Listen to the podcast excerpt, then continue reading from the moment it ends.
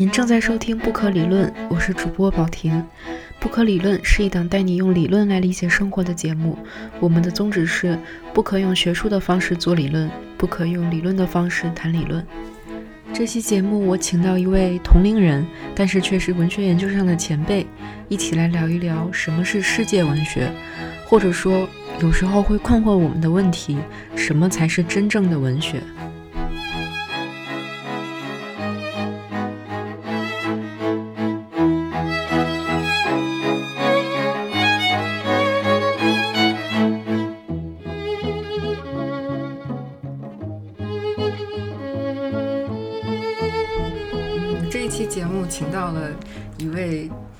我来说非常重量级的嘉宾，就是冰一。冰一对我来说是一位很敬重的前辈，因为我觉得他的学术功底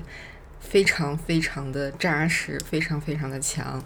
嗯，简单的介绍一下，他是维尔斯利大学文学与历史双专业毕业，然后在日本名古屋大学。比较文学与语言研究硕士毕业，然后现在回到了北京工作。我们来请冰一介绍一下自己。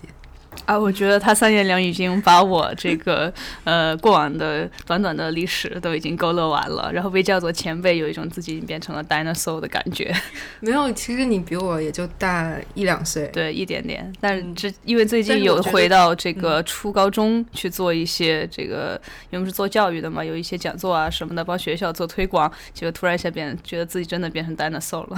因为主要是我觉得你在学术造诣上、文学创作造诣上，然后还有事业造诣上，都比我强太多了。就本来我们是同龄人，但是你感觉在我前面很多很多，所以一直对你特别尊敬。这是因为我本科就是学这个专业的嘛？是因为你们就我们认识了好几个同龄的朋友，是不是都是因为在研究生阶段才转到，比如说呃 humanities 这个研究上？其实像我来说，我是我是这样的，就我本科其实学的是偏语言学的东西。然后到硕士阶段才真正开始研究理论的文学的东西。嗯，不过我觉得在理论这件事情上，我们的起点是差不多的。因为呃，其实总的来讲，美国的大学在本科阶段不是太鼓励学生做过多的理论，不知道为什么，反正。呃，也可能是各个学校自身的学术传统的一个倾向。我们学校其实不太建议学生在本科阶段在理论上走得很深。相比之下，在本科阶段理论上走得比较深的，我发现反而是国内的大学生。就如果你找一个北大什么什么系的出来的，哎，你会发现他四年学的东西比。在北美学的东西要多要全，至少他理解就是他了解的理论和这个理论家要多很多。我当时也申请 PhD 嘛，嗯，然后最后没有申请成功。当时我的所有的老师都在建议说，你千万不要申请纯理论，你一定要申请断代性的具体的东西。呃，对，就是你申请纯理论的话，现在很少有人在做纯理论了，因为你在做理论的话，或者说你有什么理论，依然要依附一个呃一种文学题材，或者某一个年代或者某一个地域的文学才能够呃说得清楚。嗯，所以呃，我当时在研究生阶段做的是跟文论相关的，文论呢不完全是理论，它其实在一定意义上。做那个项目有点像是在反思某一种文学的理论，但是你既然要反思文学理论，当然还是要用后来的各种文学理论。所以我那个其实也是比较 theoretical 一点的。我记得当时当时看你在做好像马来西亚相关的东西。没有没有，那个是我本来在想，如果我读博的话，我想做那个，但那个跨度其实很大，而且如果想申请北美的博士的话，北美那边现在基本上没有人在做这一块儿，所以肯定是升不上。所以就是升博士这个事情，它就跟找工作一一样。也不完全是一个好坏，就是你考初中、高中，它可能是按照分数来收人，但是申博的话，它是一个匹配度的问题。其实咱俩现在也都是从事跟文学没有什么关系的工作，也有一段时间了。你觉得工作以来的这段时间，文学对你来还有什么影响吗？我觉得文学对一个人的影响是渗透到生活的方方面面的。就说你春天去春游的时候，别人可能想的更多的是这个眼前的景物，可能你会想到你读过的一些东西，因为你在可能本科、研究生的被迫读了很多关于春这个主题的东西，然后你可能会想到。呃某某某又对你读过这个东西提出过一个什么样的批评，然后这俩人围绕这个他的批评又发展就打了一场什么样的笔仗，然后后来引发了什么样的私人恩怨。同样一个东西，你可能看到的背后的 cultural richness 会多一些。如果我们要很功利的去想这有没有用的话，我觉得可能没有什么用吧，因为而且可能还有坏处，就是有时候你在工作当中，尤其是跟文非文学非这个研究性的工作，你要是想太多了的话，有时候反而畏手畏脚的。对，嗯，所以也不好说，就是它具体的用处。但是如果如果说文学有什么用的话，可能就是在于它没用吧，它可以让你的生活、你的精神世界更丰饶一些。但这个东西并不能用一个标尺去衡量。好，进入今天的正题吧。想请冰一来聊一聊世界文学这个主题，就是因为曾经听你讲《What Is World Literature》这本书，然后他在里面介绍了什么是世界文学，然后能不能也请你先用比较通俗的语言来给大家介绍一下什么是世界文学？嗯。因为之前我在另外一家机构，因为机缘巧合做了一期跟今天这个比较像的节目，呃，当时也是用语音的方式来介绍世界文学这个概念，所以今天，哦，我反正也没有刻意为今天准备，所以可能很多东西还是用那一天的一个形式，就这么说。你那次是先讲到说，一开始我印象很深，你说，就是你一开始先说。就是大家现在，比如学校里老师会开书单，说寒暑假阅读什么什么书，然后进到书店里会有一整面墙都是世界文学名著。嗯，对对对，那个是一个引子。就是我觉得世界文学之之所以当时做这样的一期节目，是因为它是一个既熟悉又陌生的东西。因为说别的理论，可能或者某些什么新浪潮电影，不一定每个人都看过。但是你要说世界文学这个概念的话，我相信在城市。市里面从小接受教育的人应该都知道，我们如果去书店的话，你会看到就是像意林和燕山嘛，我们小时候那一代，好像他们出了一整套的世界文学那种烫金边的，做的装帧非常精美。然后你在学校里的话，那老师多少会给你开一些这个书单，比如说大卫科波菲尔，呃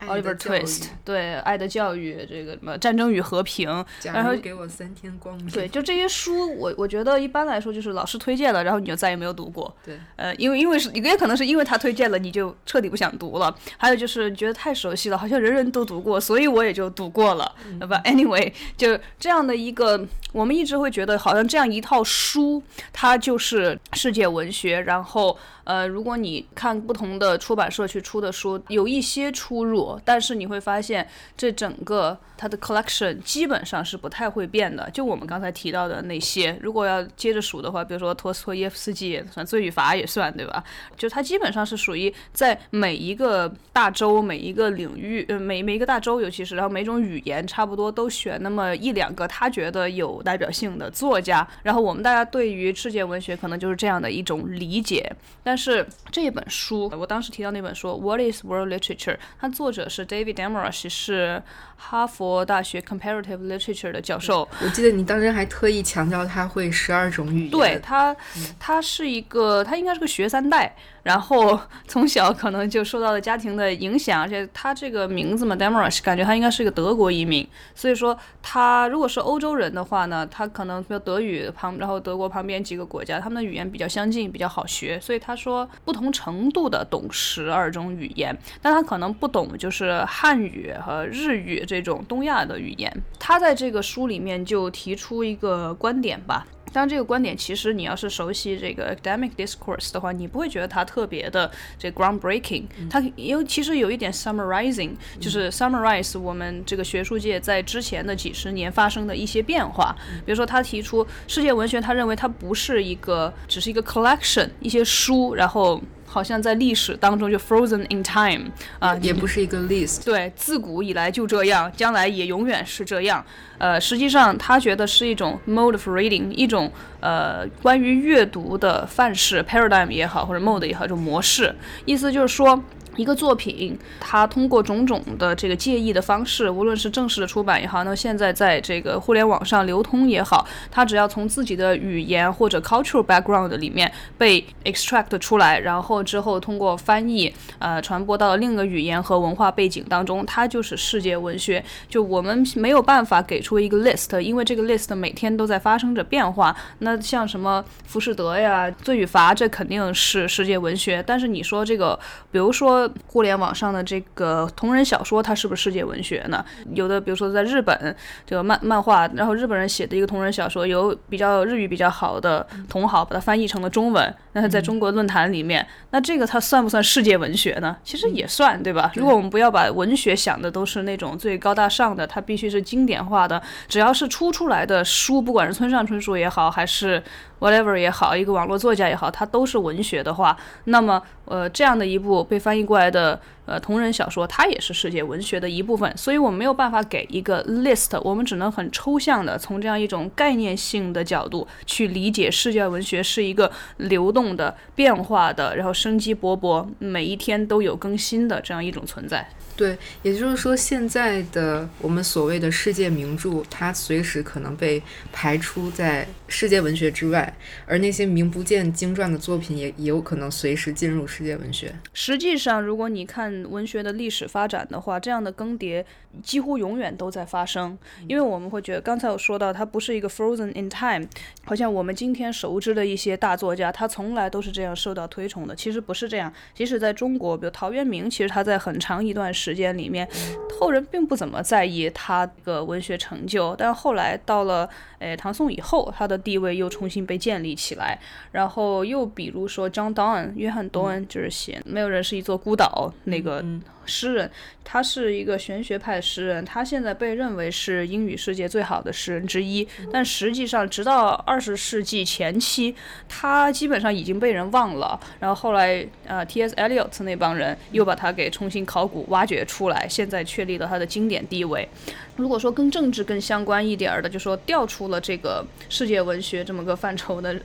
就比方说在前苏联还存在的时候，那苏联通过它很强的这种文化影响力，其实他输出了很多他的作家，那些作家其实也不错，比如说像奥斯特洛夫斯基吧，就是写这个钢铁是怎样炼成的嘛。就说虽然西方的这个资本主义的世界的人不读它，但其实基本上共产主义阵营阵营的很多你文学青年都读过这本书。但随着前苏联的垮台，然后俄罗斯文化影响的消减，就现在我相信读过这本书的，在这个十几岁的人当中，肯定比这个四十五十多岁的人要少了。当时那个电视剧还在中国还还很火，主要是，但你说阅读的方式也是呃很个性化的，因为像这个书如果是。呃，国家机制让你读，它是让你学习如何人如何度过他的一生嘛，对吧？那个很著名的，是前言还是后记里面，然后。关键是大家看，其实都看东尼亚了。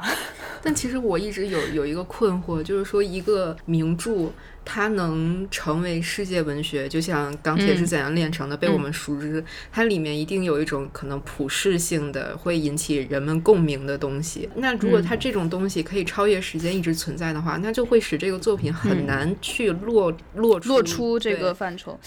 就是我，我觉得这个问题其实还蛮玄学的，就是有没有存在一种普世的东西？我觉得在当世，如果存在一个普世的东西，这个我其实还是相信的。但是如果说放在时间的长河里面，这个东西究竟存在还是不存在？其实我多少有一点存疑。你如果熟悉那一个 discourse academic discourse，就是 the history of ideas，就是。福柯啊，他们那帮人最喜欢讲的，比如说他这个词与物，在不同的时期，比如说文艺复兴时期、中世纪时期，然后启蒙以后，其实整个知识的组织方式确实是发生了一个断层式的改变。就他用一个词儿叫 Copernican，就是他有点像那种哥白尼式的哥别哥白尼式天文革命的改变。意思就是说，东西可能还是那些东西，但是嗯，我们整体对它的认知是不太一样了，因为哥白尼是。他也没否认那些行星就那些星星不存在了，但是他是用同另外一种方式计算方式得出了他们之间的一个关系嘛，所以他就完全一种不同的看待他们的方式。像这个中世纪很多，呃，怎么说呢？他们会围绕神学展开很多很多的这种辩论。然后这个如果你研究 medieval studies 的话，现在在学院里你还会去研究。但是那些比如说上帝最好玩，上帝笑不笑？嗯。上帝是不是也会排泄？就呃，他们会争论这种问题，因为对他们来讲，当时在他们的知识结构当中最中心的位置的是上帝。那当然，上帝会不会笑？上帝会不会排泄？上帝吃不吃东西？对他们来讲是重要的，因为这会影响到他们跟上帝的，他们如何看待上帝嘛。但是如果你是一个。就不不太信基督教的人，包括西方自身现在已经这个去宗教化很多年了。那上帝吃不吃中气这件事情，在你看来完完全就是一个很可笑的争论，没必要存在。就所以说，像中世纪那些争论，很多。这这种争论是不计其数的，基本上就被扫进历史垃圾桶了嘛。就目前来看，呃，保留下来的东西，比如说关于一些神学的思想，或者说神学跟政治相关的哲学等等，那种反而是因为我们今天认为，比如说政治对我们是重要的，所以说我们就把它当中的某些东西摘进来，又重新纳入到我们的系统当中。那些不必要的，其实都被我们给排除出去了。所以我觉得。你要说可不可能调出去，那就要看下一个世代的人起来，他的这个知识结构、组织方式和我们是不是那么相近，有多大程度上的重合？如果重合的比较少的话，我觉得有些作品可能会掉出去。嗯，就是比如说我们又回到一个集权的时代，那那些宣扬自然自由主义的作品，可能真的就会掉出去。如果我们又回到神学的这样的一个年代的话，那那些宣扬无神论的、跟宗教毫无关系的这些作品，可能就会渐渐的被遗忘。所以，所以它掉出去，好像都是人为的原因造成的。我觉得是历史，就是有人为的，有有一些。比如说 accidental 的事情，比如这书烧毁了，当然有了互联网以后就不会再出 出现这种事情了。这那真的就是物转，就斗转星移，世事变迁。我们不知道下一个时代的人他们的知识组织结构是什么样，他们认为什么东西重要，他们觉得什么东西可以被忽略。就包括中国原来那些什么理学呀那些东西，其实很多争论嘛。经学就是现在你要是不做这个研究的话，你是不会再去看的了。我想再回到世界文学的定义，嗯，就是在这本书里 d e m a r u s h 到底怎么去定义世界文学？我听你讲，好像是有两条。第一是它是作为文学作品来读，read as literature，特别强调那个 as。嗯。然后第二点是它可以跨越国家、跨越文化。对，刚才我们主要提、主要强调就是跨越国家、跨越文化嘛，就是像。翻译的重要性，但是另一方面就是 read as literature，因为有的作品，比如说像有一些政治宣传的，呃，那种非常差劲的文学，当年他可能是被当做文学来读的，但现在的话，我们觉得他实在写太差了，所以不把它当文学作品，但是可以，它仍然有史料学的意义，所以说，呃，可能在图书馆的地下室里面，一些做研究的人还会去读它，比如说戈贝尔写的那个小说，我要看一个书叫。呃，纳粹德国文学史，然后里面收录了一两部戈贝尔写的那个小说，然后都是关。其实他那个小说没什么情节，主要就是俩大学生对话，然后就讨论也是什么是有意义的生活。嗯嗯，只不过他得出来的有意义和我们的有意义不太一样。他们觉得融融融融入国家是更有意义的生活，为人民服务。因为纳粹实际上早期他也是一个打着为人民服务、为大众服务这样一个起家的底层草根的政党。作为文学作品来读，这一点上，你在那个课里面提到的，我觉得很有意思的例子就是《人民日报》。就《人民日报》上的一篇文章，我们可不可以把它作为文学作品来读？嗯。然后还有中国古典文学里面很多，比如就是一封信，嗯，或者是一个为政治理由所做的一篇文章，或者就是呃，皇帝说让你。给某某地方提个词，嗯，但是在我们现在来读都是文学作品。嗯，其实这个就是很有意思的一个事情，因为当时那篇文章主要是在讲一个，也跟西方霸权有一些关系嘛。就是说我们现在所定义的文学，主要是比较呃，主要几点，它 genre 呢大致就包括小说、诗歌、戏剧、散文这些。当然，nonfiction 什么旅行、旅呃游记那些也算。其实很重要的另外一个点是说，它必须是 creative 的，而且它不是像 commission 的那种就不太好，就别人呃花钱找着你写的。这最好是你自发的一个 creative 的东西。但是在人类历史上，就这一种对于不能说是对于文学的认知，因为文学这个词在这之前其实也不存在。嗯，就是说这对对于这样的一种写作，实际上在人类历史上时间并不长，就是纯粹来证明我的 human creativity 的这种东西是不长的。在各个文化、各国的历史当中，实际上就是大家对于写作这件事的理解是不太一样的。你在中世纪可能一个。教士他写写东西的话，他觉得他在 serve 上帝。然后，如果是儒家知识分子，他呢就跟呃文人画一样，他是一个修身养性呃的的过程。或者说，因为儒家是一个非常入世的文化，所以说他希望他的文学是事功的文学。就他们来讲，文学是有 function 的，有这种 social function、practical function 的是没问题的，就是事功的文学。比如说《岳阳楼记》，它就是一个研制的文学。就几乎我们读到的很多东西都是文人士大夫，他需要表达自己的一个志向，往往都是在政治上不太得意的时候，要发一发牢骚什么的。怎么说呢？如果是这样的一种对于文学，呃，就是对于写作的理解的话，在这样的一个理解的统治之下，实际上是不存在文学这个东西的，因为他对于写作这件事想象跟我们的想象是不一样的。但是因为我们今天接受的是关于文学，是关于就我刚才提到第一种定义，其实。问题是在于，我们又可以偷梁换柱的把《岳阳楼记》这种东西忽略掉它的写作的一个 context，呃，忽略掉当时的当时人对于写作这件事情的理解，然后就纯从字面上的意思，又把它当做一个我们定义的文学作品来读。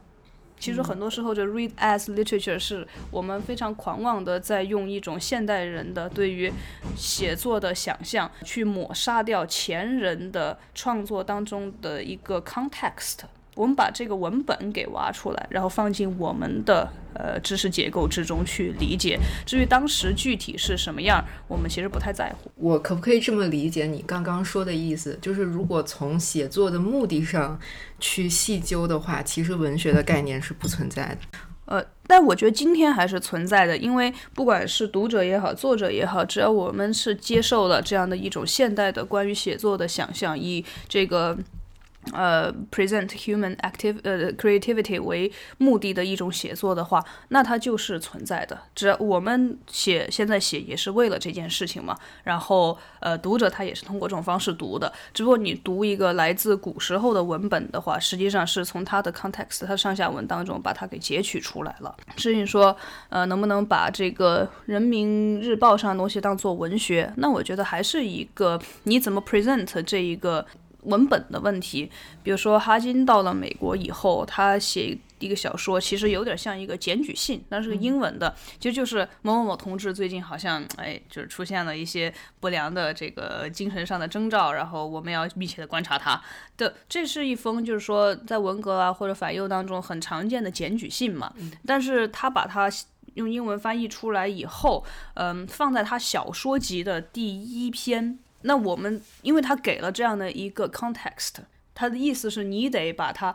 read as literature，所以我们也就会 follow 他的这种 instruction，然后把它当做文学来读。所以就是这个 context 仍然是重要的。嗯，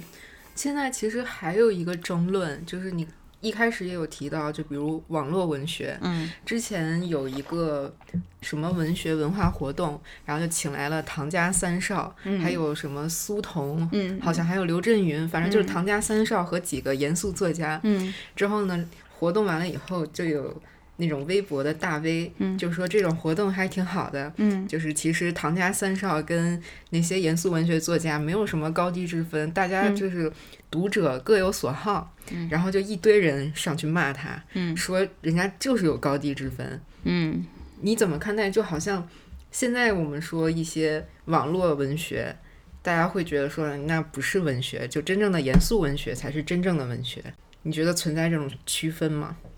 啊，就这个问题就属于真是，呃，你可以永远争下去，但是永远也争不出个就对错的问题。然后我个人的观点，因为我自己的作品实际上现在还呃，就 creative writing 还没有正式的纸质的出版嘛，就只有在豆瓣平台上有发售。那严格来说，我也就是个网络作家。那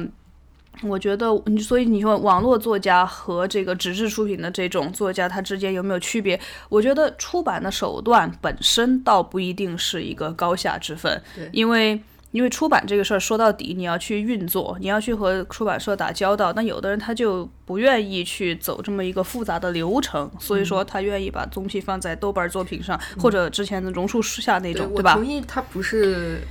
刊载形式的问题。对，他们的 argue 的点是说，唐家三少的那个质量就是不行。他嗯它虽然可能剧情上很吸引人，嗯但他就没有严肃文学能给人带来的那种震撼。嗯，哦，所以说这个问题就变成了这个莫言、苏童这些人和这个一书有没有区别，对吧？就变成这样了嘛，所以就那就还是又回到了一个。就跟互联网也没关系了，就又变成了村上春树是不是一个严肃作家？就回到类似这样的一个问题嘛。其实我觉得可以概括为，呃，就是存不存在一种精英所谓的严肃的文学，真正的文学，就是真正的文学这个东西，它是不是一个我们创造出出来的 illusion？因为当你说这个真正的文学时候，就有一本书叫做这个 The Metaphors We Live By。就是我们所赖以生存的隐喻，因为我们的语言当中大量的使用隐喻，比如说我说这个人他真正的性格是什么样，我抛丝剥茧分析。OK，那你其实，在说这一道段你大段话的时候，你有一个隐喻是说，你觉得人是一个像剥洋葱那样的存在，我把外层剥了，剥剥剥剥剥，最后就是一个心，然后那个东西就是真，对吧？他真正的人格是什么样？如果我们当时说这种文学，就是像你说的，就是那种严肃的、精英的文学的话，那也就是说，你在这段话当中也用的是一个类似这样的一个隐喻，就这样的才是它的内核的东西的 core，其他的东西可能就是呃一个外皮，或者又像一个金字塔一样，这个是塔尖，剩下的都是塔下面的这个呃它的基础。对，但是。文学是不是应该用这种不管是洋葱药，还是金字塔这样的一个模型去理解呢？我觉得 Demora 是至少他应该是反对这种意见的，因为在他看来，其实他有点像是一个器官一样，他在不断的收缩，呃，这个扩张，然后它这个总是在和外面发生一些物质的交换，所以说有东西进来，这个有东西出去。这个观点好后人类。对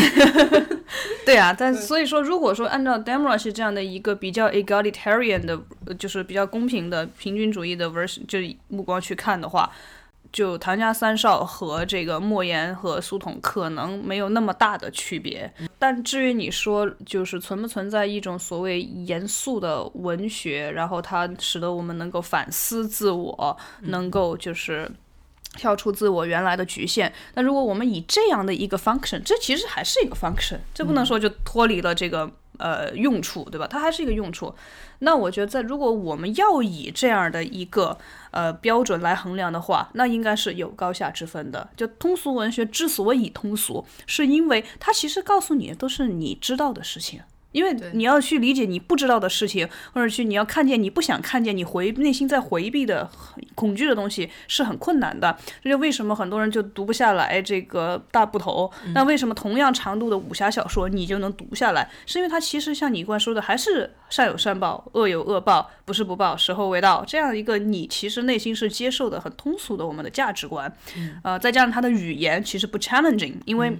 它的语言就是我们平时所用的口语，尤其是现在的网络创作，基本上语言已经非常的粗糙了。呃，那这样的语言读起来也没有任何的陌生化。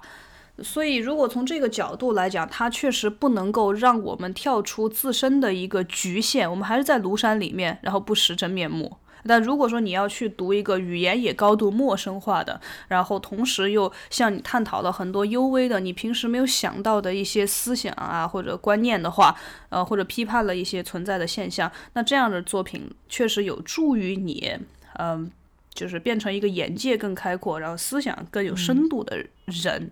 但但但是问题是。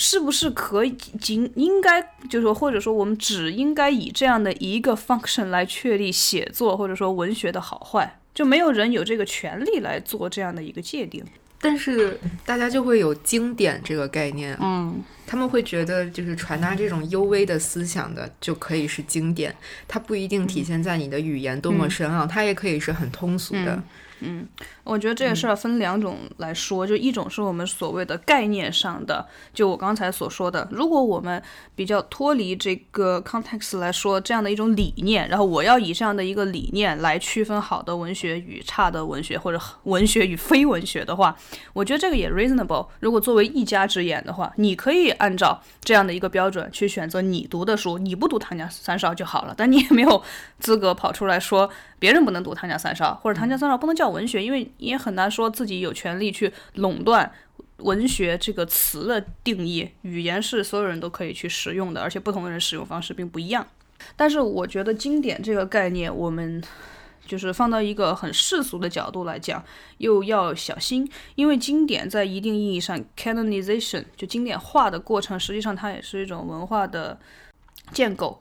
它它实际上是一种 construct，而这种去建构一种文学，建构一种，因为文学往往跟一个国家、民族、语言的历史是相关的，对吧？建构这样的一种高下之分，实际上它真正服务的目的是什么？我觉得这个我们要非常的小心。谁又有权利来向你说谁什么是好的文学，什么是坏的文学？呃，我觉得苏童比这个汤家三少好，那就我的。一己之见而已，但是我觉得他从作为一己之见存在并没有问题。但是，一旦我坐到比如说文化部部长这个位子上的时候，我大笔一挥说，所有人都不许读这个《唐家三少》，所有人都必须读莫言。那我们要不要这以这种方式建立起来的所谓的经典？但是经典在经典化的过程中，几乎都是通过和政治或者资本合作建立起来的。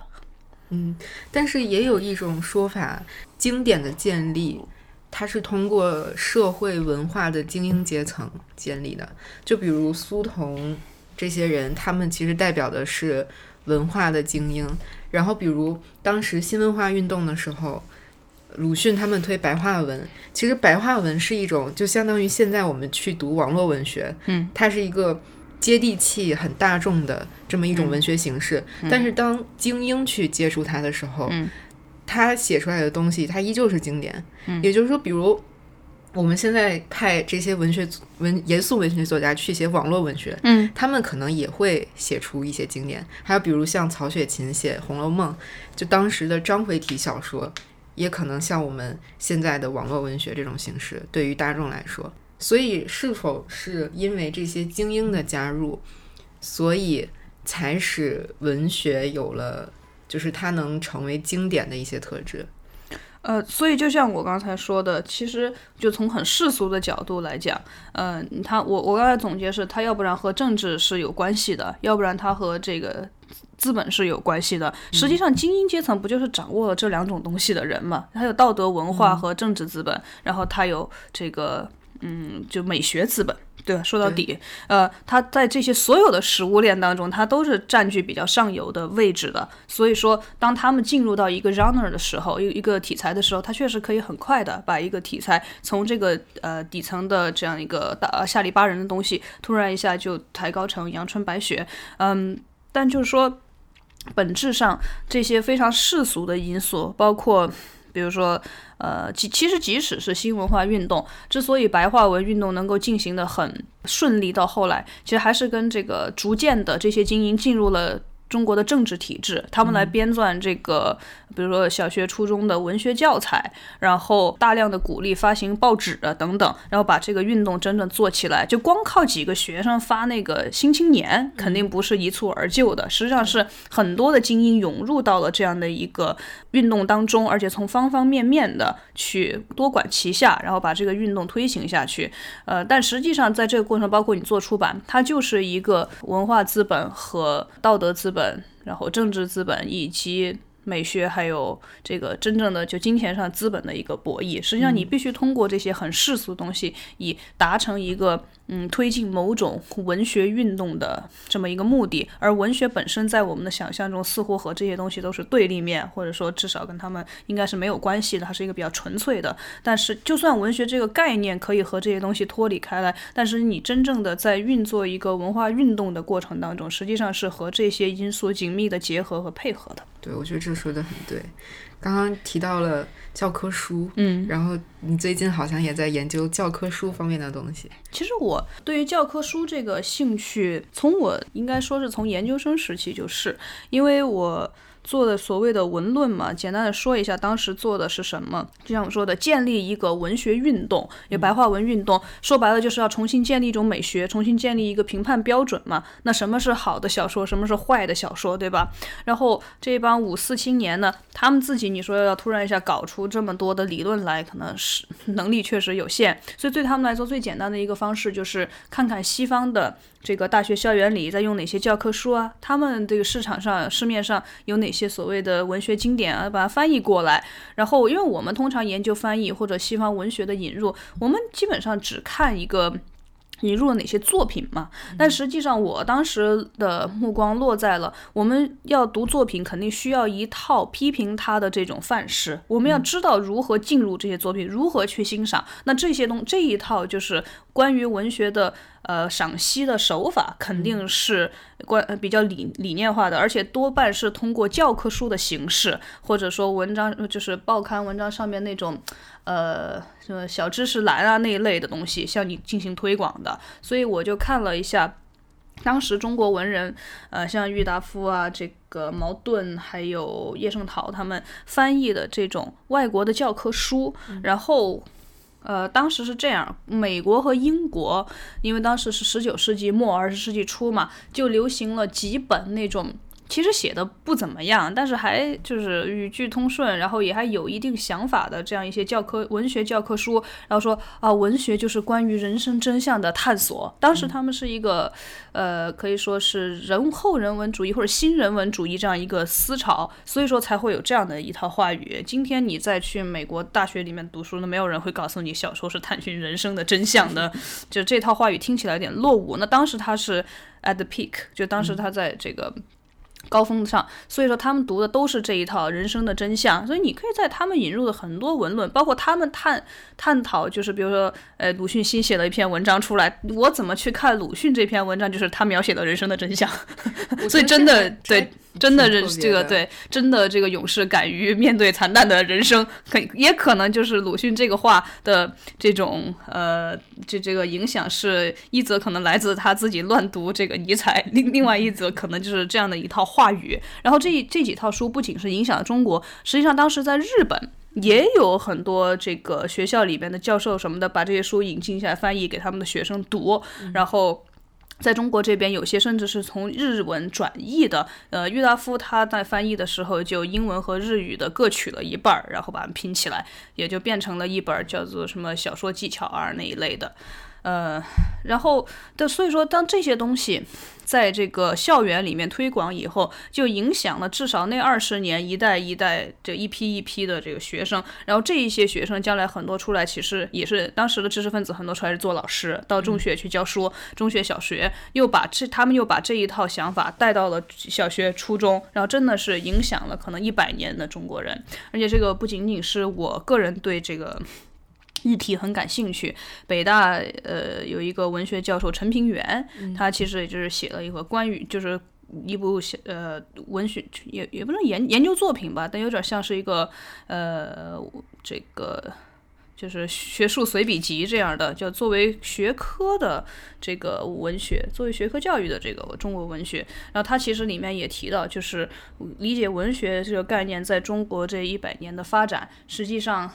呃，不仅仅要看我们写出了什么东西，同时要看文学在这个大学校园里面，它最重要的传播温床里面是怎么样去被教授的，用什么样的教案，然后教授通过一个什么样的课堂形式，在向他的弟子们传输他的文学理念。嗯，对，所以我就因为研究生阶段做的是就是那几本儿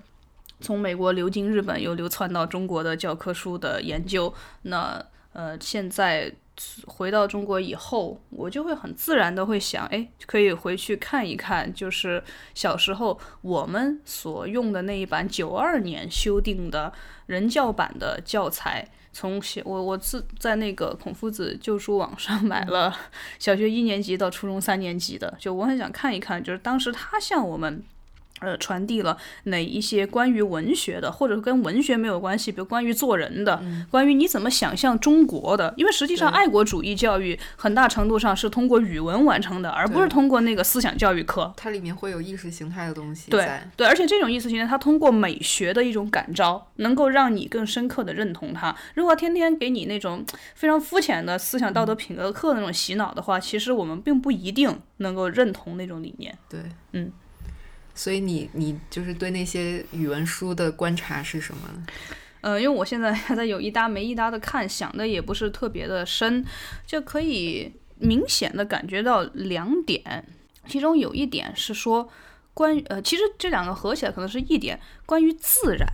这个概念。其实我会发现，我们对于国族、民族或者国家呀，想象它跟自然这件事情是不能分别、不能分开的。比如说，这样我有首歌叫《我爱你中国》嘛，他说：“我爱你这个碧波滚滚的南海，我爱你白雪飘飘的北国。”对，他是，然后我爱你。春日蓬勃的秧苗和秋日累累的硕果，实际上它就是在地域空间上和时间上，然后选取的全部都是自然的这样的一种意象。所以说，我们就是，呃，就是怎么说呢？像小学的这个课本里面，它上来就是小学第一课，学完拼音以后第一课，它就是一片两片。三四片、六片、圈、八九片，然后什么香山红叶红满天。嗯，对，香山这个地方也对，因为香山这个地方它就是一个对吧？我们的政治和文化意味都很深重的地方，而且它是祖国的这个首都是北京，所以第一节第一课肯定是关于首都，是关于北京的，而且它是带着一种强烈的美学召唤的。香山红叶红满天，还红，对吧？而且是满，哎，对对对，这个简直就是红布的那种感觉。对对对，就一派红布迷眼睛。这个这个要不要剪掉？然后。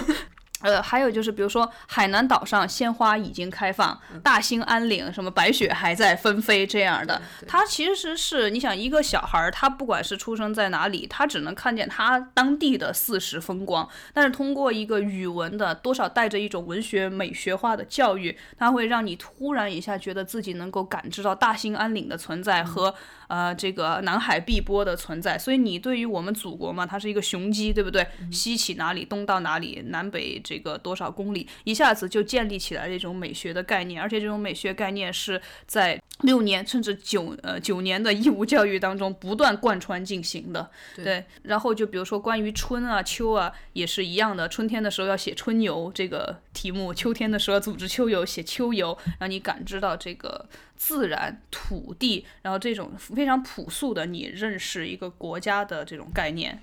然后我我会觉得这里面其实。多少还是有一点以北方为中心的一种北方中心主义。虽然他有时候会说海南岛啊、大兴安岭什么的，但其实他比如说说到春的时候，他总是说燕子飞回来了。但实际上对于南方就是燕子飞走了，对吧？对。如果你是广州人，哎，燕子飞走了。然后呃，说到这个秋天呢，就是落叶了。但你要是在海南岛的话，这八九月份这鲜花依然开放，没有落叶，一直都这样，挺好的。而而且这个。嗯，还有什么故都的秋？对你默认故都就是北方。对，因为其实对于不同的这个民族啊，或者不同地域来说，这个故都还可以有不同的理念。你比如西安人，他觉得故都其实是他们那个废都，那个西京。然后，那如果你是一个新疆人，你看到这个的话，就西疆基本上就是以这个吐鲁番和葡萄这样的一个形象出现的。那它的四时之景，其实在这整个九年的教育当中，没有什么太好的反应。对吧？对，嗯，所以包括如果说我其实有在想，他们那个马来西亚的人怎么教呢？其实很痛苦，他们他们怎么编教材呢？因为你像无边落木萧萧下，无无尽长不尽长江滚滚来这一类的景色，其实，在马来西亚的这个华文世界里面是不会存在的。但他们其实有华语学校，他们也要教授这个以简体字为基础的这个华文，所以他们这个教材编撰还挺有意思的。但是像比如你说到自然，像瓦尔登湖这种离我们所有人都很远的一个地方，它描写出来的自然还是可以触动触动到我们。嗯，就不管是你在海南岛，还是在呃冰天雪地的地方。我我刚才提到的就是，呃，就是那个自然的话，是从一个国家的边界想象的角度在谈的。但我觉得这个自然是很有意思的，呃，就它还可以小学和初中课本当中自然还可以很从很多的其他的角度去看。就还有一个问题在于。它要平衡中国是城市和农村的一个二元文化，不能说对立，但是这个二元文化 dualism 是相关的。那么这个教材实际上是要在城市和农村同时推行的，所以说你怎么去平衡，就是出现的这些景物，它到底应该是属于城市文化，还是应该属于这个乡土文化？所以我觉得在那个年代，实际上中国的城市化进程嘛，就二十多年前还处在一个比较基，其实是比较这个基础的阶段。虽然我们都是城里人，感觉不到那种变化，但跟现在相比，其实城镇化的进程我们又快了很多。然后。所以在很大程度上，他写这个春夏秋什么，然后这种自然景物之变化，可能也是在试图让农村的这些接受教育，其实是广大的，真的是广大的人民群众能够从中更多的窥见他们自己的生活。所以我在回头读这个教材的时候，其实我不太满意的一点，可以说是我觉得他对城市的描写是比较匮乏的。嗯，就就他的城市，我记得要不然就是鼓吹一种科技。啊，这个新兴的进步，但其实城市比这个要复杂的很多。另外就是那种，比如说出现一个十九世纪那种非常惨的西方城市化进程当中的，比如反卡。对吧？这这个反卡可能是 乡下爷爷时候可能是最虐心的一句话。然后又比如说小山迪这个故事，如果还记得，就是小山迪是个卖火柴的，后来被碾断了腿，就卖卖火柴小男孩儿。然后当然还有卖火柴的小女孩儿，就他都是城市化进程当中，然后流离失所的这种农民被赶到城里来以后，非常悲惨的那种生活。嗯，就总体给人感觉，我们当时中中国真的就还是个大农村。所以他的美学，他对于城市的想象，他对于城市的深度的理解，呃，还是处在一个比较肤浅的阶段。他理解不了城市，比如说你走在雨中，但是前面有这个灿烂的霓虹灯，那个时候是带给你的那种美感的震撼，它带给你的那种心灵上的慰藉。你凌晨两点半还可以点外卖的时候，带给你这种单身狗的慰藉，但是他可能就当以当时中国人的这个精神版图，理解不了这东西。其实我一直在听你说，我就在想，就是语文教材它选文章的标准是什么，然后它起到的一个功用是什么？你刚刚在描述的可能是它的其中一种功用，就是帮人们建立一种美学的一种概念，特别是关于这个国家的一些非常具体的美学画面。嗯，那你觉得这个是？语文教材的一个主要的作用或者主要的标准吗？这个绝对是中国语文教材最重要的标准之一，因为实际上它对于文学这个概念到初高中以后还多一些。其实，在小学阶段，它没怎么讲特别深的这种文学方面的东西，它主要还是在帮帮助这个除了识字、呃什么自然段啊这些基本的语文概念、语言运用能力之外，更多的实际上我觉得是爱国主义教育。那当然，就肯定还会有关于跟文学相关的这些东西，肯定都不是单独存在的。只会感感觉到，就是你说它的目的是什么？我感觉是所有人都在里面博弈，编教材人有编教材想法，审教材人有审教材的人想法，作家有作家的想法，老师有老师的想法。所以其实到最后，你也很难说他有一个单一的目的，或者贯彻了谁单一的意志，最后都是一个妥协的过程。对，可能有些想编进来的没能编进来，有些不想编进来的被硬塞了进来。其实之前我们应该还有一个那个课外读本呢，每学期其实发一个嘛。然后我发现那个，尤其我初中的时候，有时候我还会看那个课外读本，然后我发现那个课外读本里面讲的东西就非常的猛了，就感觉没能选进这个教材的那些居心不良的东西，全都放到那个里面去了。对，到后来。就是好像最近两年鲁迅的作品都被从教材里删掉了。嗯，这个事情我听过，但我就本着一个比较这个实事求是的来讲，我没有看过后来的这个教材，所以我也不敢说这个是不是真的。因为有时候媒体它一个大标题，但其实可能根本不是这么回事儿，可能就是某一册没了，或者某个地区，比如说沪教版什么教版里面它没了，不一定人教版没了，对吧？所以就。不好说这个事儿，不不能 make comments。但我会觉得，如果说这是一个，呃，如果这件事真的，呃，其实我不是太介意你把鲁迅拿掉，因为我会会我会关心你放进来的是谁。嗯，你把鲁迅拿掉，你放进来张爱玲，我也没什么意见。但如果说你拿掉的是鲁迅，然后你放进来的是一些，嗯，在我看来，可能语言上各方面没有太好的一个。就是太出彩的作家的话，那我会怀疑这背后是不是有什么目的。如果能想象的原因的话，可能一则是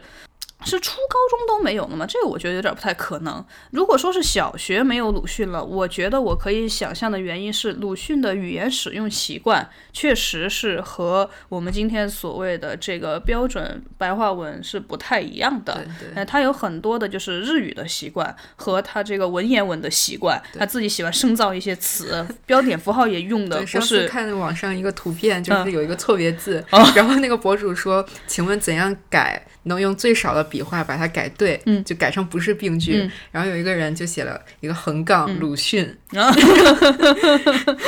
对，因为鲁迅他就是一个比较，嗯，他的整个人生其实蛮曲折的，他的求学过程也挺挺曲折，他受过旧式的教育，又受了新式教育，学了不同的语言，所以说他在使用语言方面确实从今天来讲不太规范，有它的标点符号用的也很不规范。其实因为标点符号当时是还没有确立起来一套准确的范式，所有人几乎都是在乱打嘛。然后，呃，如果是这样的原因，把它暂时从小学语文课本拿走的话，我觉得也还是可以理解。但我觉得我们也没必要太。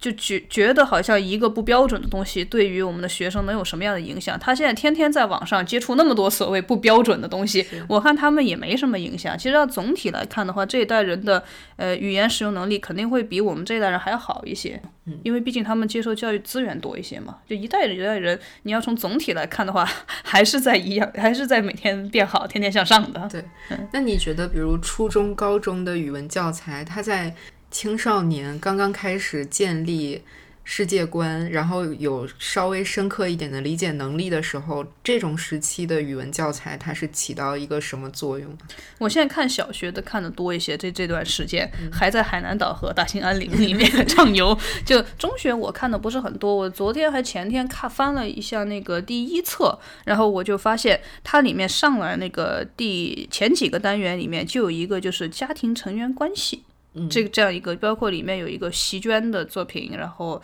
这个朱自清的那个背影，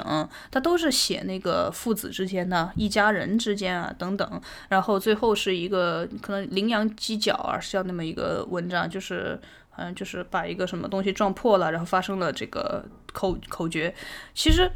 这就是我觉得典型的，他其实这个编撰教材人还是意识到了，就你上孩子上初中以后，他随着这个青春期的到来，他心智的一个发展，他最可能遇见的问题。之一是他和他周遭的世界的关系开始变得更紧张了。当然，我们那个年代他是觉得初中就这样，现在我觉得小学生可能就比较提前一点嘛，早熟一些。嗯，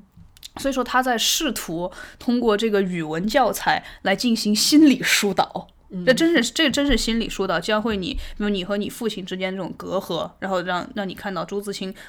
多年以后回想起自己这父亲，很悔恨自己当时没能够对对理跟父亲更好的交流，他开不能理解父亲。人跟世界建立关系。对他，因为我觉得，所以我就说他没有一个单一的这样的目的。实际上，有时候我觉得他飞不起来的一个原因就是他承受承受的太多了。这份教材，他又要是爱国主义教育，他又得是美学的教育，他还得是心理辅导教程，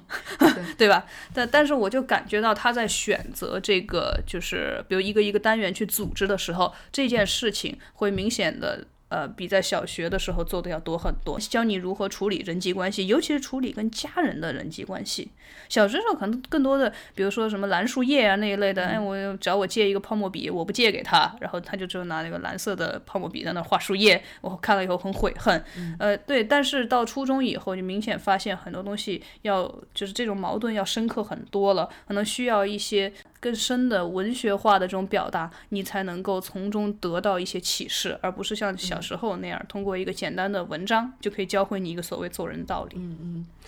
其实我在想，就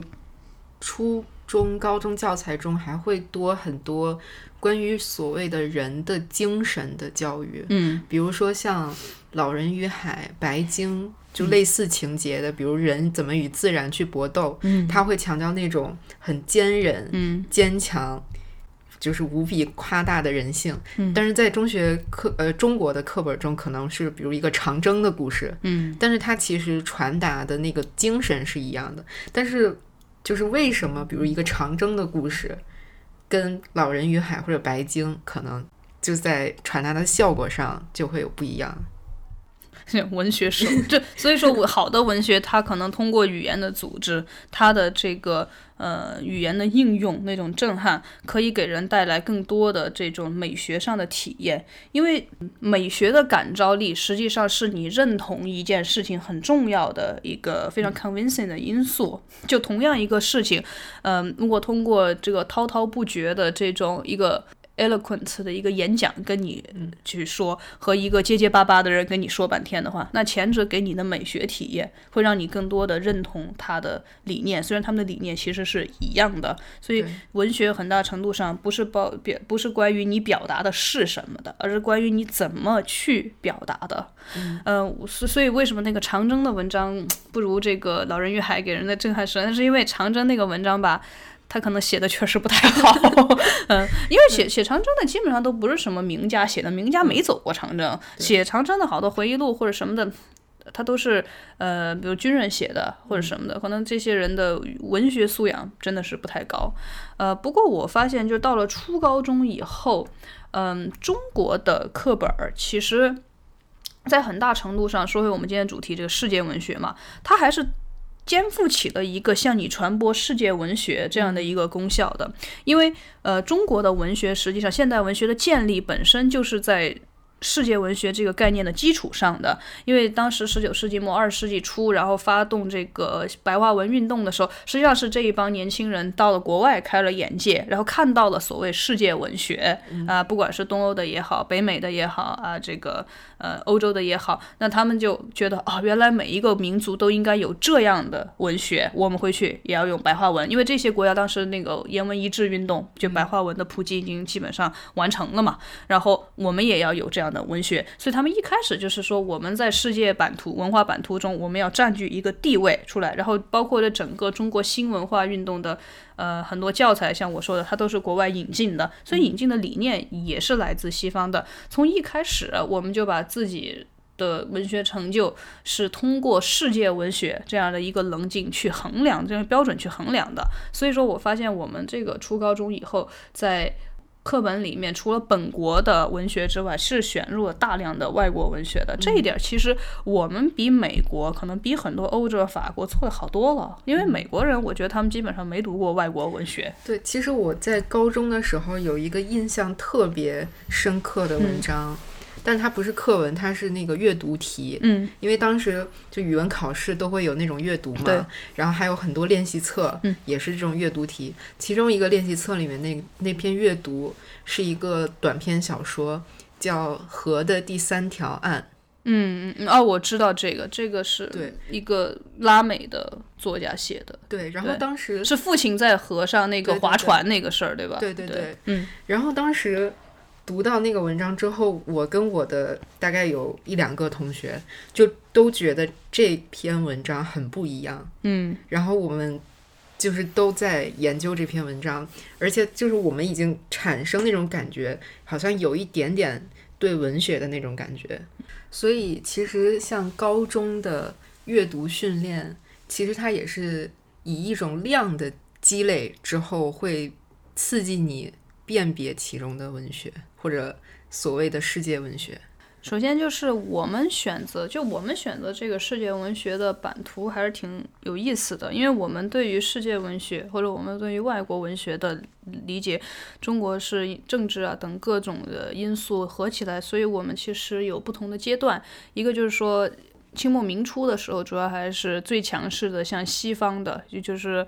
欧美的。文学，西欧和美国的文学流进来，然后之后有大量的赴日的学生，所以说日本文学也流传比较广。但因为我们之后有呃这个左翼的年代，所以说呃苏联对文学、东欧的文学对我们的影响也还比较广。然后到八十年代这个拉美大爆炸，呃我们又接受魔幻现实主义，所以中国基本上算是凑的还比较齐。就是我们对于外国文学的认知，除了阿拉伯文学和非洲。文学就基本上瞎掉了。但其他的我们都还是多少了解一些的。所以在高中的时候，我觉得初高中吧，整个包括小学一部分啊，我们其实选的还是比较全。就是我们既选了像是弗吉尼亚·沃尔夫这个墙上斑点那一类的，我们就卡夫卡这种中欧的我们也选了。但我们其实还读了不少东欧的文学作品，从托尔斯泰啊到什么高尔基啊这些的。虽然高尔基现在可能大家对他评价不是很高，但我觉得我们也不能因为一个人是。呃，这个革命作家，就因为这单纯的一个因素，觉得他不行。然后包括契诃夫什么的，我们也读了不少。然后美国的像海伦·凯勒啊什么的这些作家，我们也有所涉猎。百年孤独，我们是选了一点儿的，就基本上涵盖的算全的。我我敢说，在全世界可能这套这个就是说初高中教材里面，能够把呃好几个大洲、四五个大洲的文学都涵盖进来，中国应该是在这一点上是领先的。所以我们不能因为就因为他把鲁迅拿掉了，就好像这一套教材就呃非常差，好像就给他一个很差的评价。其实他在这么大的压力之下，还能够把很多我觉得很不错的文学作品选。选进来，也说明其实编撰它的人也算是在里面下了很多功夫的。对我觉得我们里面好像还有一些像什么川端康成啊，那个什么花未眠。对，初中的时候、高中的时候有一篇花未眠。接下来谈一谈世界文学的第二个，可以说是定义吗？还是特质？就是它可以跨越国家、跨越文化。这个我觉得几乎是一个，就是相当于你说出来会觉得有点傻，因为这不是默认了的嘛？就就是他一定会从他原来的一个 context 当中被呃放到另外一个 context 当中去阅读。如果他只在一个很小的范围内，就是一个同人小说，几个同好之间读了，那他是就是说世界文学，它不是说 a collection of all the literature written in the world，对吧？但你总还是要在跨语境、跨文化的这样的一个情况下去进行了阅读的，进入了这个机制的，对吧？他。你刚刚说到那个同人，嗯，比如说我我是一个美国人，我也喜欢日本同人文化，比如我阅读的是英文翻译，嗯，但是我想象的那一套东西还是日本的那个 context，嗯，我算是跨跨语境、跨文化了吗？呃，我觉得这个说你是作为美国人，但你读的是英文还是日文的？这个有差别吗？呃，如果按照 Demrush 的定义是有点差别的，但如果说是广义的来讲的话，怎么说呢？如果是涉及到翻译的话，你几乎可以。认为它肯定是世界文学中的一部分，因为翻译的话，实际上，但不管你怎么说，我贴近原文，语言和语言之间本身是有很大差别的。不管你怎么贴近原文，实际上你想要真真实实的反映原文，都是一个 illusion，因为语言有它自身的内在的逻辑和它的一个行文习惯。你要用这个语言，你就必须要 follow 这一套，所以实际上是一定会改变原先的文本的。嗯，就前两天我去听那个侯世达，就是歌德尔艾舍尔巴赫那本书的作者，嗯，就他近几年一直在研究翻译这件事，他就是说翻译是一种类比，嗯，他他分了两个层次，一个叫表象层次 （surface），嗯，然后还有本质层次叫 essence。他说，呃，就是如果那种字对字。那种机械的翻译就是只是停留在 surface 上面的。如果你要真正翻译去翻译本质的东西，就要用 analogy 类比的方法去在另一种语言中去解释。就好像一个厨师拿到一个他从来没有吃过的东西，然后他想要去形容那种味道，他就要用他已经知道的一些味道去形容它。嗯，所以他是用 explain 这种方式去翻译。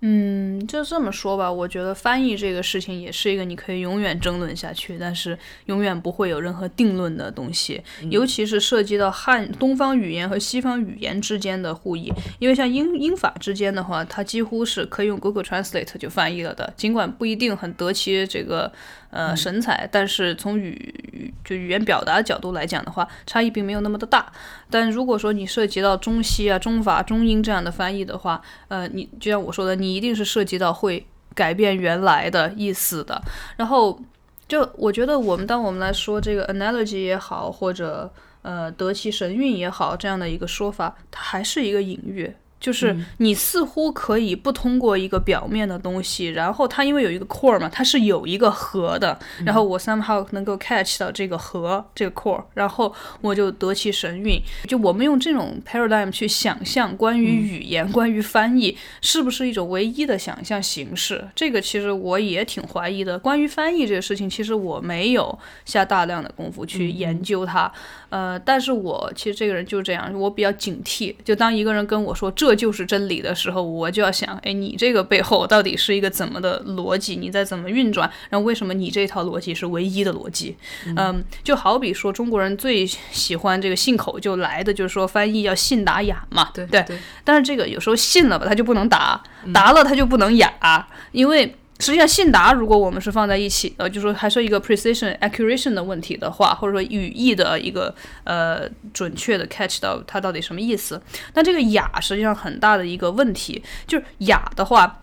说白了，呃，你说一个东西文雅或者怎么样，它是符合你这个语言当中的一种高级表达形式，可能要使用这个对仗啊，等等等等。那说白了，它就是你的语言的一个定式嘛。说说到底是这样，但是所谓信和达的去翻译一个外文的话，本身就是一个不符合你的语言表达方式习惯的这样的一种语言，所以这个时候你要雅的话，几乎就一定会改变这个文章本身的它的一些神韵，来迎合你自身已经建立起来的这种审美倾向，对吧？所以信达雅几乎是不可能同时占有的。就是关于这个翻译，可能有嗯无数种这种。呃，大家名家对他的一个想象，我个人比较倾向于就是把这些人说的话全部当做他的一个呃个人的体悟啊，我觉得把它当做个人体悟是个嗯没有问题的。然后这个个人体悟对我的意义是什么呢？一种 suggestion，就它不是一个。呃，imposition 就是我一定要被迫接受的一套强加给 impose on me 强加给我的一个理论的理念。呃，我觉得它是一个 suggestion，不管是剥洋葱也好，金字塔也好，就是它它以为背后往往都是一种隐喻式的一个 paradigm 嘛。你用这种方式去。理解两种语言的跨越，然后用这个形式，因为他如果是在身体力行他自己的这个 idea，那我就来看看你自你用这一套 idea 给我的这个体验是什么样。如果说一个人他追求的是所谓雅，那我就看看你用文言文翻译莎士比亚。会是一种什么感觉？对，如果有的人觉得信和达或者说陌生化，因为在在翻译过程中，实际上有的人认为陌生化本来就是对我们语言的一种改造嘛，这也是给我们一些新意，呃，一些 inspiration。那我就看看它在多大程度上。异化了我们熟悉的语言，然后从这个异化了的改变的语言当中，我是不是又看见了汉语，呃，新的可能性，以及可能它暴露出来汉语原来在描述某些事情上面是有缺陷的，可能我们一直是。困囿于自己这个语言定式，而没有看到某些事情的真相。他这一生就只能有一个 mode，有一个 model，有一种 theory，然后他要贯穿他的人生，就全世界所有的翻译都得是这样的，全世界所有好的文学都是那样的，这怎么可能呢？我觉得只能说有很多很多种不同看待他的方式。就我觉得这样的阅读，这样的写作才是自由的。否则的话，你你就一辈子好像有一种恒一性，并需要贯穿你的人生。首先这是不可能的，第二这样活着也很累。是，其实还我还是想回到我最初那个问题，就是说同人志它到底是不是世界文学？嗯，就是我刚刚所提出的是，全世界喜欢同人志的人，他们可能都对同人文化非常熟悉。嗯，但是呃，按照世界文学的定义，它是否说你在很 general 的另外一个时空里，你能去欣赏它，它才算是日呃世界文学。就说你不熟悉同人文化，你在别的任何文化里，你还能去欣赏它，这样才行。我觉得首先就是这个定义只是 Demora 是他自己的，就他也不是一个金科玉律，所以也没有必要说一定要按照他给予的这个。呃，两条规则规则去看待世界文学，但如果就按照他所说的要跨文化的话，呃，我觉得这也是一个在具体的情境当中去分析的。就举个简单例子，就那个《新世纪福音战士》不是就 EVA 嘛，Evangelion，它就一直很火嘛，然后不断出剧场版什么的。然后你知道，它东亚最火的一个角色肯定是凌波丽嘛，就是大大家都喜欢女神。但是后来我遇到一个来自哥伦比亚的这个研究生的同学，然后他就说，在南美没有人喜欢那个凌波丽啊，就 nobody cares。当然，他这个肯定是一个基于他自身的 personal perception 的，但但是我觉得应该也还是。至少他对南美这个群体的了解肯定比我们要多多嘛。他就说大家都比较喜欢明日香，这就是他的一个给我的 perspective。所以你，我就我觉得这个也 make sense，因为呃，林波丽是一个比较闷骚型的这样的一个女神，然后带着一种很强的悲剧性的色彩。然后相比之下，明日香其实是一个比较相比之下比较阳光灿烂的女生，然后性格比较外向、比较开放、比较大胆，所以说她比较像是大多数的这个南美人的性格，而且也比较符合南美人喜欢的这样的一个女性形象的想象。然后凌波丽是典型的一个东方人会比较喜欢的形象，所以我觉得虽然所中国的 Evangelion 的这个漫画迷和拉美的迷，他们同属一个 community，但实际上 Asian 的背景和你的 Latin American 背景还是在你的审美当中留下了很深的印记的。其实关于跨跨国家、跨文化的作品，我还有两个问题。首先，一个作品如果它能够跨国家、跨文化，它首先是不是是非常本国特色的？第二个问题就是说，是否一定需要翻译才能让别人理解这个文化？因为我想到这两个问题，是因为前两天我去看了《犬之岛》，就刚刚上映嘛，那个韦斯安德森的那个动画，呃，就他那个电影里面用了一个很特别的处理，就是说里面的日本人他说日语，然后。电影是用狗的视角，狗是说英语，嗯，他们听不懂日语，所以电影放出来说日语的部分基本上都没有字幕，嗯，然后所以观众也是一个就像狗一样听不懂的状态，嗯，但是到最后有一有一幕是那个一个小英雄，就是那个男主角，他在最后发表一个很动人的演讲，然后前面巴拉巴拉说一大堆，但是最后说我现在要用。呃，日本的那个牌句表达我的感受，嗯，然后突然就安静下来，然后他就念了那个三句，嗯，之后那一刻我就强烈的感受到那个牌句给我的冲击，嗯，就首先虽然虽然我会一些日语，但是我觉得他那个冲击是，首先他是非常日本文化的，嗯，同时他在他用三句很短的话凝练了。一个很美的画面，嗯，它是我觉得它是一个非常世界文学的东西，嗯，所以它触动到了我。但是这个过程可能并不涉及翻译，嗯，那就是就是我刚刚提的那两个问题：它是否首先要非常本国文化的？嗯，第二，它是否真的需要翻译才可以跨文化？嗯，关于第一个，它是不是需要很本国文化这个东西，我觉得没有办法，就是。定论，因为呃，我们谈论世界文学，实际上刚才我们已经从很多个角度在谈，而 Damrosch 其实没想那么复杂，他的这个世界文学的模型，实际上还是基于一个以国家嘛，国族就是 national literature 为基础所建立起来的，所以它更多上讨论什么中国、美国、德国，以这样划分。但实际上我们刚才在讨论当中已经触及了，比如说二次元这个东西，它不是说只是日本呃。特有的，实际上它的这个 community 是遍及全世界的，对吧？所以说，当你说世界文学的时候，如果我们还是在一个以国族文学为基础的这样的一个框架下面去探讨的话，那你才会去在意说它是不是一定要是 national 的，和一定要是这。呃，characteristic of one region 的，呃，因为如果你是都到了二次元这样一个更广阔的互联网空间中去讨论的话，可能国足在这件事情上根本就不那么重要了。然后，呃，以及它是不是一定要是 national 才能够被流传，这个事儿比较 tricky 的一点是，它肯定不是，或者说。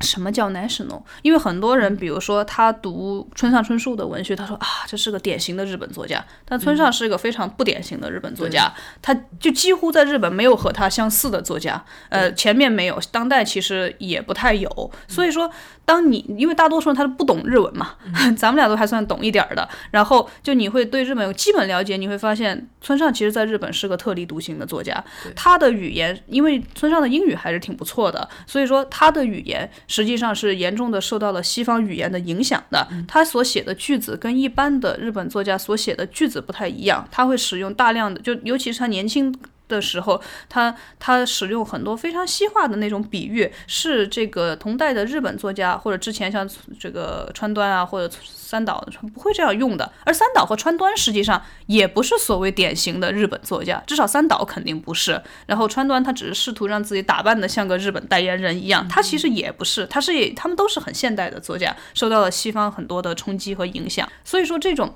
呃一个作家他非常的日本，他非常的印度，他非常的中国，在一定程度上，他可能比较 illusion，因为每一个人，就算你代表一个国家、一个语言，你用它写作，但是你想，你更多的是表达的是你作为一个人个人的一些观点、个人的情感、个人的审美。你这种个人性 individualism 是不能用一个 nationalism 直接就把它抹杀了的。我对吧想法跟你差不多，但是比如就拿日本来举例子，因为我基本上可能平时接受的文化作品、电影、电视剧啊、书啊等等，可能百分之八十都是日本作品，所以我对日本文化那个感触就特别深。就我会发现，像你说。村上春树他其实不是非常日本，嗯然后比如说我阅读青山七惠，嗯他也写的就是很日常的东西，可能发生在每一个国家都会有。嗯，但是我依然觉得它是很日本的。就我觉得你作为一个写写作者受到的那个文化影响，它就决定了你的思维方式也好，你的笔触也好，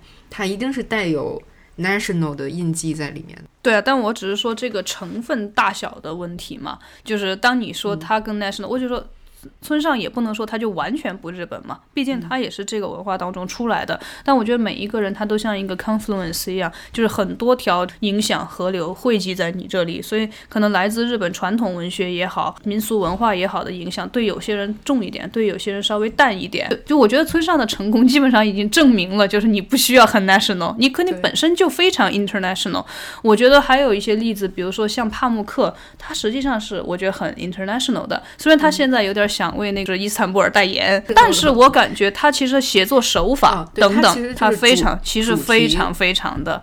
包括它的主题这个 Discord，你写土耳其，你也有无数种写法，但他写的其实很多都是我们作为世界公民吧，比如说你在他异国他乡，尤其是英语世界国家接受过教育的人，你会关心的这个母题，对吧？所以 theme，所以说，呃，我觉得他其实是一个非常 international 的作家，包括尤其他的手段，像什么 Rushdie，其实这些都是，我觉得他们都是，只是说他们取材也好，或者他们有一些的想法，其实也会带有他们民族的一些烙印。但总的来说，他们可能就是在大众的想象当中，Rushdie 是很印度的作家，但实际上他是一个 几乎跟就跟本土印度作家比非常不印度的作家。这也就是世界文学，包括 Demrush 在他的书里面也提到过这个问题。本身你去读是希望对他国的文化、历史、文学更了解，但读着读着也会让人变得狭隘。就是你读了一本村上，你就觉得啊、原来日本文学是这样的，殊不知村上根本就不是一个非常 characteristic of Japanese 的人。然后，就算你读了一本这个川端康成，你敢说你就对日本文学有了很深的了解吗？其实也不是。但是因为我们不可能就学那么多的语言，真正的把这些文学都读一遍，所以说我们永远其实是处在一个盲人摸象的状态当中的。然后我觉得 knowing that 其实也很重要。嗯，就你读了很多翻译过来日本作品，你可能对日本有所了解，但不要觉得你就了解了真正的日本。对。文坛，对吧？其实真正的日本文坛大量产生的都是那个推理小说。其实就还有一种很特殊的作家，就是像刚得了诺贝尔文学奖的那个石石黑一雄，嗯 Never Let Me Go 的，嗯。然后还有像少年派的那个作家，就是他们都属于在本国生，就是成长了十几年之后就移民了嘛。嗯。然后其实他们的作品真的会，就是感觉 national 的那个东西会淡一些，然后形反而形成了一种新的风格。嗯，石黑其实他五岁四五岁就移民了，然后石黑英雄不太会讲日语。对，呃，他其实他是一个英语大师，他是真不会讲日语。呃，但是我觉得就是他的这些家庭啊什么的给他的影响。就我觉得这个也是因人而异的，但是在石黑身上显然就是，尤其是早期日本文化对他的影响是非常直接的。我觉得这个可能也是他自己的一种美学想象，因为日本东方对他来说是一个失去了的故乡。人有时候对于自己失去了的东西会魂牵梦萦，你不了解他，但就是因为你不了解他，你不懂这个语言了，所以他神秘，他神秘，所以你总是觉得冥冥之中你跟他是有联系的。翁达杰就是。对啊，在最后还想问你个问题，回到我们你最初说的文论，我们现在有了一个世界文学的概念，那我们应该怎么去读文学，或者文学应该怎样被教授？嗯，它有一个标准答案吗？还是当然没有，关于文学事情都是没有标准答案的。然后我觉得是这样，哎，就像那个罗兰巴特说的，从此以后就没有文学这个东西了，只有写作嘛。实际上，在从今就我们这个话题衍生出来的话，可以说是没有文学了，但是只有阅读。呃，因为我会觉得阅读这件事情是非常。呃，怎么说多元化的，然后也是很自由的。像我说的，它没有一个框框架架，就是你这一生就一定要，就是经常有那种说嘛，一生一定要读十本书。这世界上就没有你一生一定要读的十本书，也没有一定读了呃不读一定会死的十本书。我会觉得不要对于读什么文学啊那种的有那么大的心理的负担，这是第一点。就是尤其是小一点的孩子，像我们那个。年龄可能听这个节目的人，有的人初为父母，有的人可能二十多岁这样。如果是初为父母的话，就不要试图让他去读一些呃超越他年龄的高深的东西。实际上，就是如果我们用。相对比较平等的眼光去看待文本的话，你会发现读这个莎士比亚和读呃青山刚昌可能是没有那么大的差别的。只要他能够从中学到东西，他感受到的快乐，也许我们更应该从你从中感受到了什么来衡量一个作品对你的影响。然后第二点就是说，阅读文学的过程中，就像我刚才说的，你知道，不管你怎么去读多少书。这个找多么偏门的作家，但实际上你都是在通过翻译这样的一个棱镜在。阅读其他国家的文学的，就算你懂十几国语言，但其实世界上几百种语言呢，呃，终究是你不懂的比你懂的要多，所以说就没有必要非常很自负的认为自己对于某一个国家、某一个民族的文学、某一个 community，比如说二次元，就是我们横向来看，它不一定是要用国家这种方式去分类嘛，就已经完全了解了。你不懂的永远比你懂的要多。然后我觉得这个是读书的目的之一，就是你知道你不知道。第三个就是关于教授文学，因为很多人有的听众可能是从事这个教育行业的等等，我觉得，呃，教授文学在我看来还是要灌输一个。让学生自己去探索，就培养他的那种阅读的习惯。而这个阅读的习惯，我觉得很多时候之所以培养不起来，就是因为我们太试图让他们去让学生去读所谓的好的文学了。实际上，地摊儿文学，那个和这个呃商场里面所摆放的这种。就是世界文学在一定程度上是一回事儿，就像刚才也说到的，而且 也可能今天放在那儿大雅之堂上的文学，多少年前它就是地摊儿文学，就维多利亚时期的小说就是典型的嘛。哎，这也就是三十年河西，三十年河东，You never know。后来小说就成为最重要的这个文文学作品题材了。就一个学生喜欢什么，就让他读什么。即使是从地摊儿文学出来的，他所培养起来的那种语感也好，对于阅读本身的习惯也好，这个是重要的。挺逗的，我在台大的时候，等外文系的本科生都要修一门必修课，叫文学读法。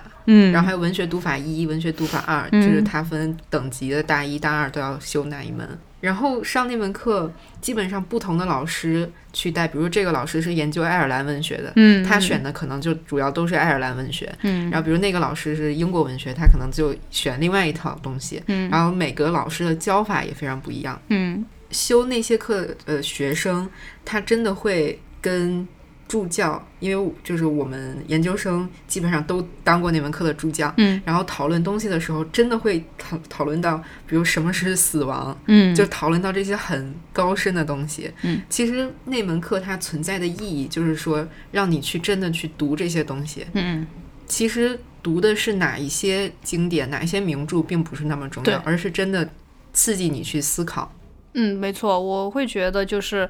呃，因为其实，在学在学界我们会知道，就是那个后来 reader response 那种呃理论兴起了以后，其实之前的很多想法是很破产的嘛，就是好像你一灌输给学生，学生就接受的是什么。如果真是这样的话，大家都考满分了。如果真是这样的话，那这个国家太容易统治了。你让他读什么，然后你希望他怎么去 respond，他都会这么去 respond，那就不得了了。就 世界上一切事情都变得很简单了。但是之所以就是文化这么复杂，文明这么的。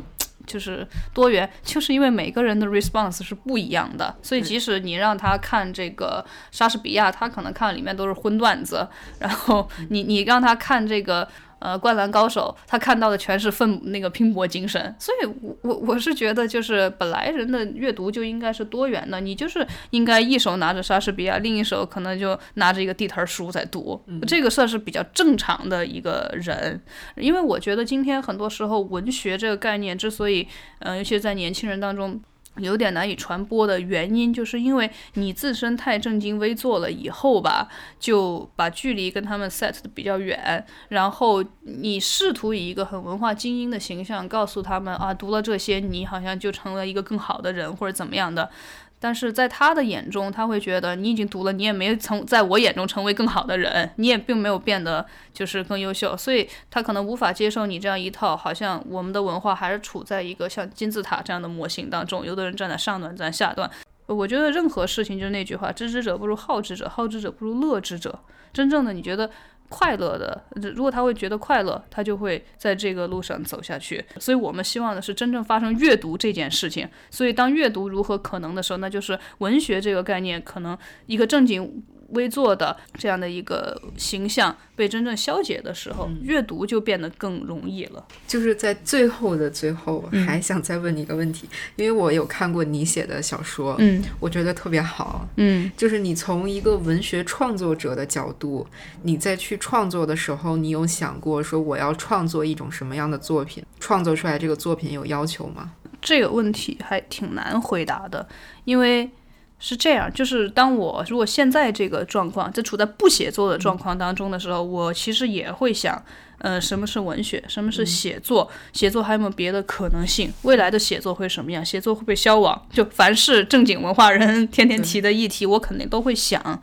但是我觉得这种思考就是一种前置性的，它在 preset 那个意思，前置的。当我真正写的时候，反正我这一段时间这几十年的一个对这些问题的思考，已经形成了一个框架了。所以到我真正写的时候，我不会去再去想了。当我开始写的时候，我觉得。那些东西都已经沉淀在我的潜意识当中了。只要我写，理论上我应该就差不多反映的是我对于文学的一种 conceptualization。所以我到时候会比较放飞自我，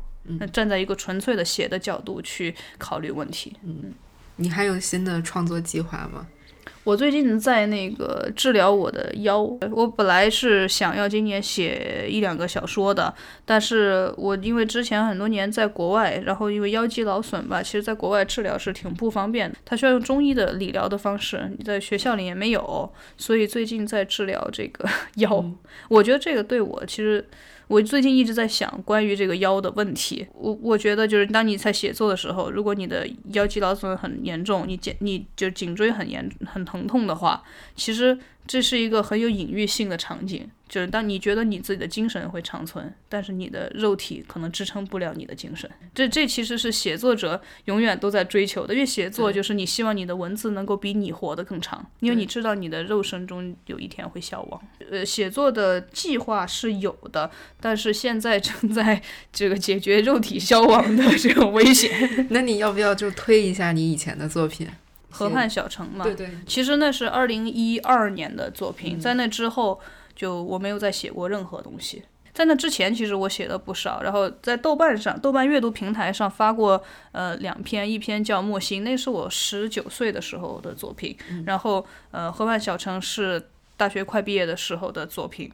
然后有一篇有一本小说，那个夭折掉了，其实已经写了十六万字，但是现在还躺在我的 U 盘里面，不知道写完吗？对，就还差一个结尾，我还差一些章节，然后就不知道 what to do with it。因为他现在在看，我觉得有很多地方都不成熟，所以我不知道我把它勉强写完，然后去运作一个出版，然后被挨一顿骂，然后就说你怎么二十多就接近三十岁了写成这样？没有啊，那就是二出头的时候写的。但是不是说作者已死？出去了就不是你的了，对啊，但是不用管他。对，还是还是会考虑这种很世俗的问题，怕被骂。之后的话，其实我现在也在想怎么去写作。作为一个写作者，我觉得到这个年龄上。还蛮，就像一个女演员到了这个年龄上，她也会有一点儿这个不安的感觉。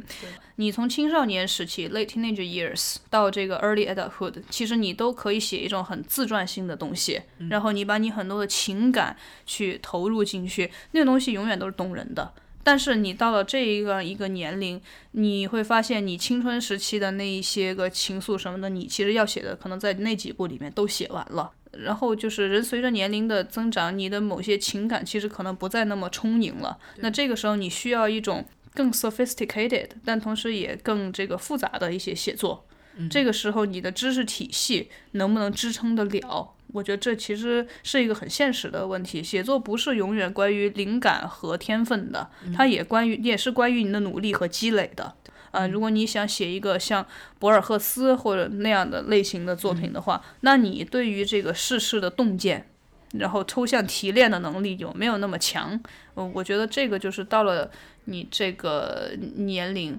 会突然一下觉得好像自己有点力所不逮，不知道为什么。哎，今天也聊了挺多的了，那今天谢谢冰一，好啊，嗯，就今天聊得很愉快，嗯，谢谢。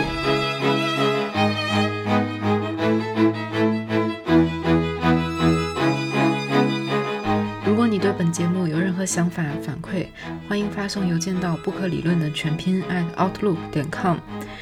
在 Podcast 上面打分评论，或者把这档节目推荐给你的朋友，将会对我有很大的帮助。